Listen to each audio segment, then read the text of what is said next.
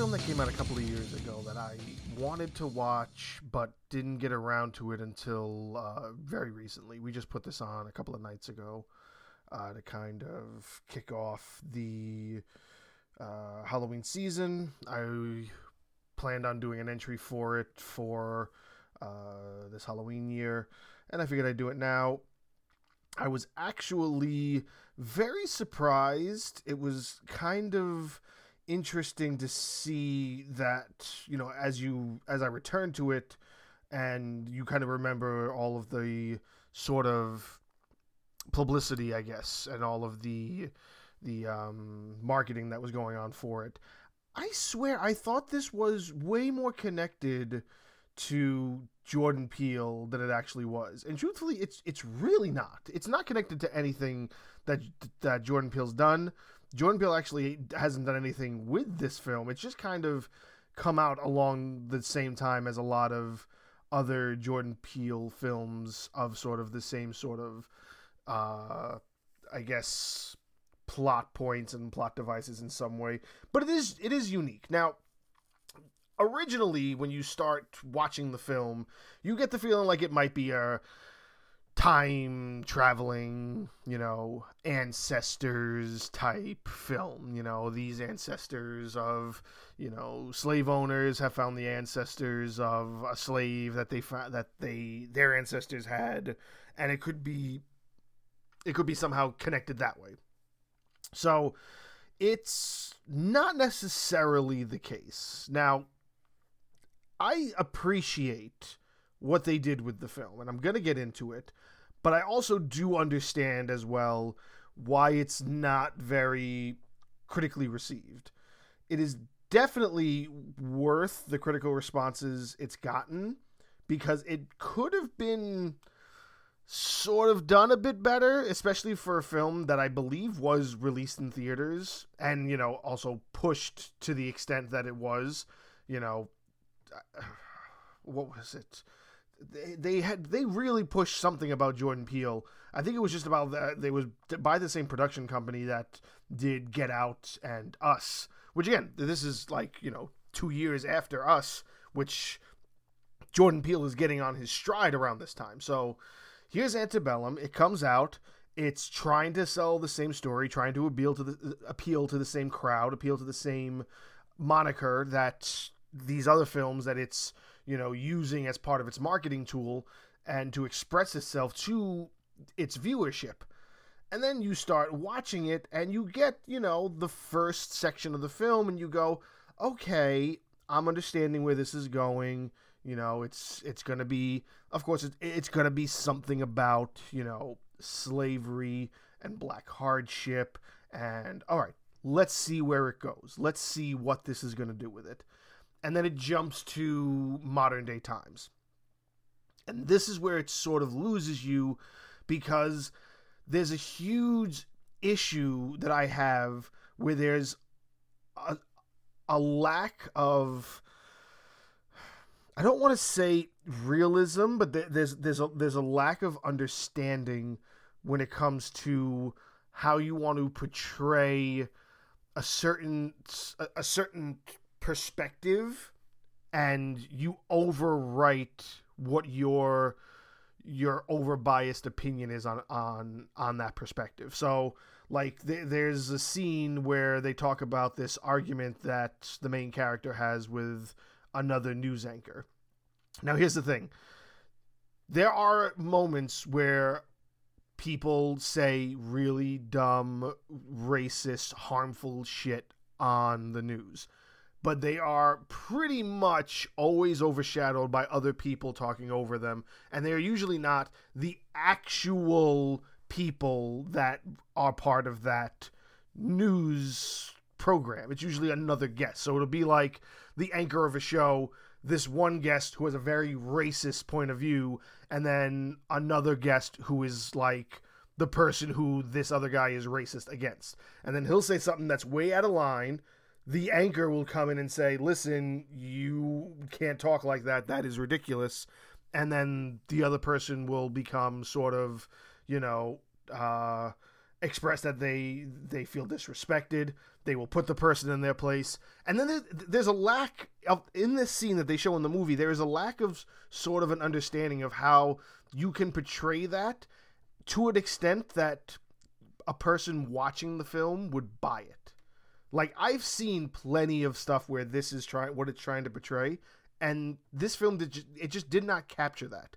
And it's not even just that. I'm just using that as an example. There are other points where there is just a lack of it's like poor acting. It's almost B level or C level rated acting for just the fucking future parts or what is portrayed as the future parts at, pers- at, at first.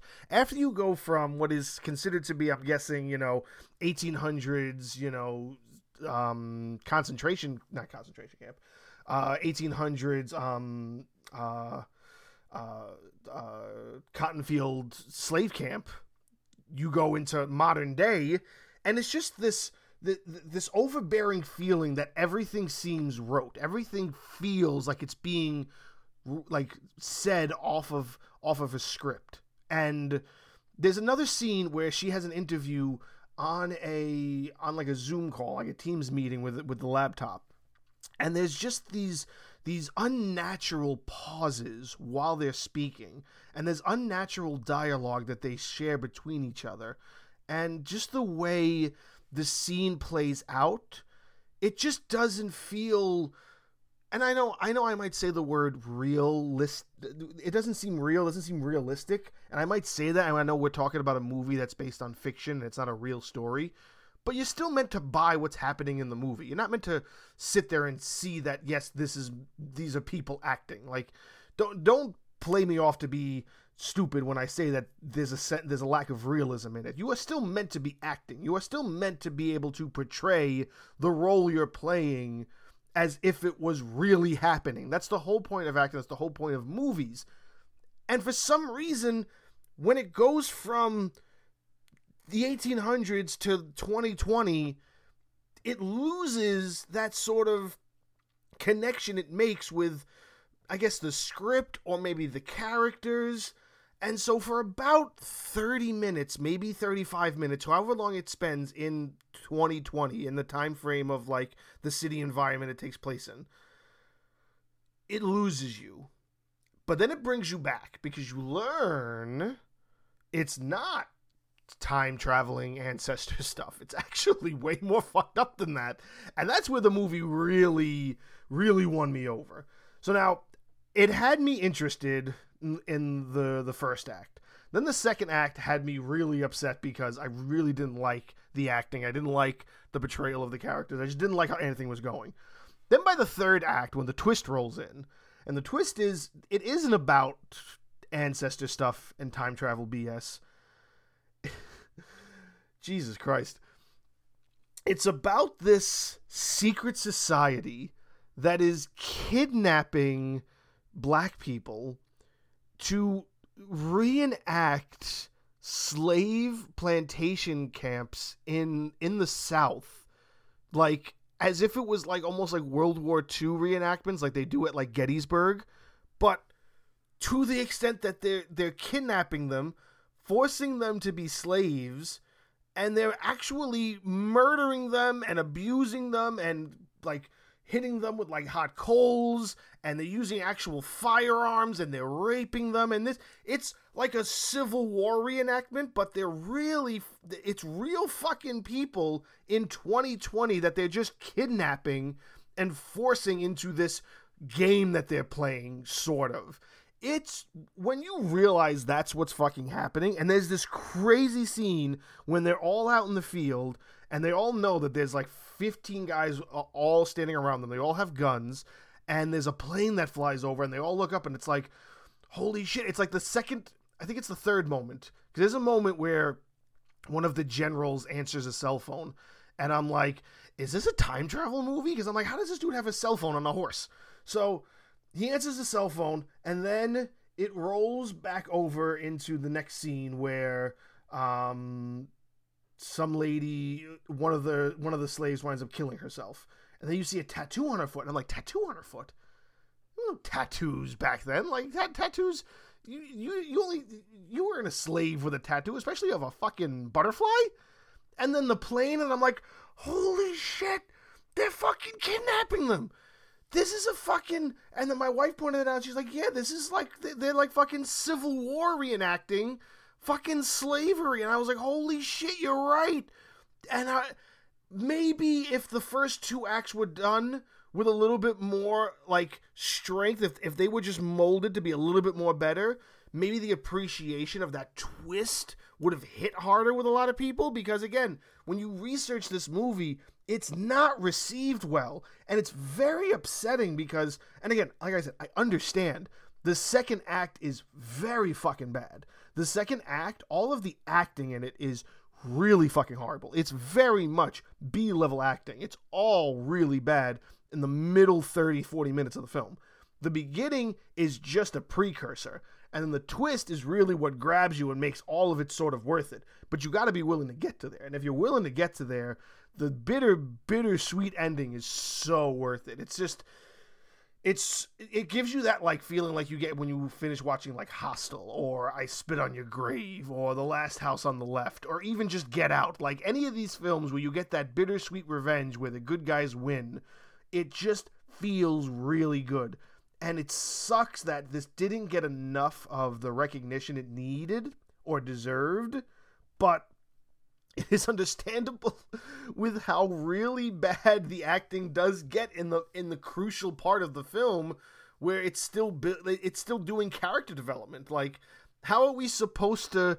take it seriously when you have a lot of really poor exchanges a really a lot of unnecessary character arcs and character. There's this one dinner scene where like she takes out like the the best friend and the other friend who's also an author. Like the main character's an author, and then she has a friend who's an author, and they like speak about like um, uh, female and racial disparities in society.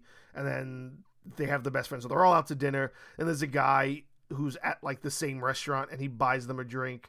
And then he comes over and he's like trying to like flirt with her. And then she goes on this rant of like how you shouldn't buy me a drink, or if you do, you have to read the table because you brought me like a vodka cranberry and we're drinking wine. We're wine girls, but here's my number anyway. Like, it's such a fucking dumb scene that it really is understandable that if you're watching up to that point, yeah, you seem to be, you can easily be a little fed up with that film up to that point. So I understand where if you might have stopped it at that point, you really didn't understand what was happening or you didn't even care to watch after that, perfectly understandable. But really, that twist is what saved the movie for me. And everything that happens after that twist, everything, everything makes sense beforehand.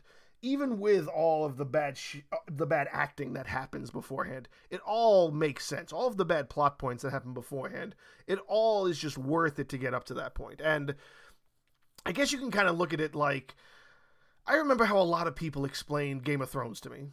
And I remember them saying like, "Oh yeah, just wait till you get to like season 3. It gets really good." So I'm like, so I have to watch two seasons of really bad television to get to a, one season of good television? Like that doesn't make any sense to me. So I get that when I say the twist is worth it, I'm trying to tell you to watch an hour worth of a bad movie to watch 40 minutes of the the rest of the film, which is really good. But it is worth it. Like it is a good film.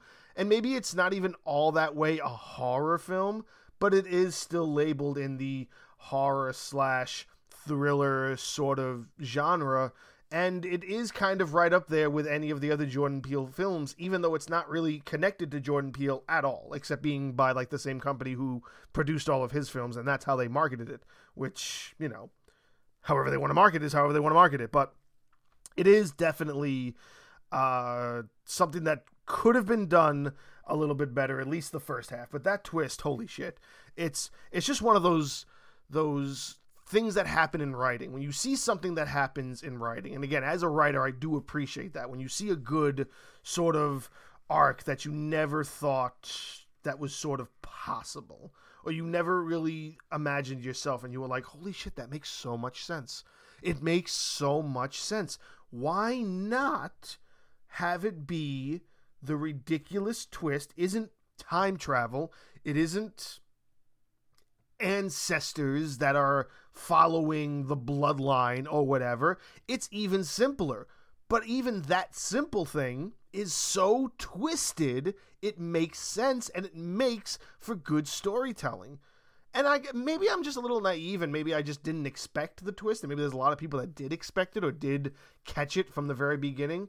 I really didn't. I went into this very much a uh, open-minded and kind of not expecting much and I guess that's probably why I looked at the middle of the film and thought, yeah, not my cup of tea, not something I was really excited about once the middle of the film. Like I, I paused it at least three or four times while we were watching it in the in, in mid film and just ripped into it in the right in the middle. And then once the twist rolled around, we didn't pause it again and we watched it all the way through and I was just jaw on the floor and I was so so happy with how they kind of rounded out this really bad storytelling they did in the middle with how good they decided to kind of wrap that story up in this little nice little bow. It's it's kind of like opening up a Ferrero Rocher and it's like instead of there being that that that that yummy that that yummy like the uh, crispy stuff that's like on the chocolate chocolate coating shell like that's not there for some reason. Like they they fucked up on the manufacturing and you just so happen to open up the one that doesn't have that. And you're just like, oh well, fuck, there's no, there's no crunchy stuff, but the chocolate shell is still there, and you and you bite into it, and all the stuff in the center, still good. All the stuff, it's it's all good. You get to the ending of it, and it's still it's still good, but you get disappointed because they they fucked it up at the beginning. You opened it, you opened up, and you and they fucked up. So I get it, I get it. It's not that good at the beginning. It's definitely worth I mean, I don't know. I, th- I, think Rotten Tomatoes has it like thirty percent, and that's that's a pretty bad rating.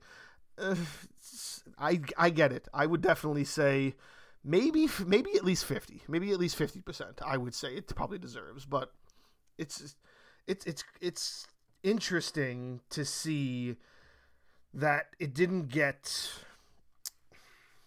I guess, better writing to make it worth more of the story it was telling, I guess, because it just needs tweaks in that center. I wouldn't be surprised if maybe somebody somewhere along the lines, maybe 10 years from now, wants to redo this concept and does it better. Like maybe something, another another version of like, what's that Amazon show? Uh, them, the, like the, the show Them that Amazon did. Maybe a retelling of this story in like a them sort of anthology universe. Maybe that where it kind of drags out the story a little bit more with like better acting and better writing for for this for that midsection. Maybe that'll do it some justice. I don't know, but it really is a waste of a very good twist. But you know, what are you gonna do?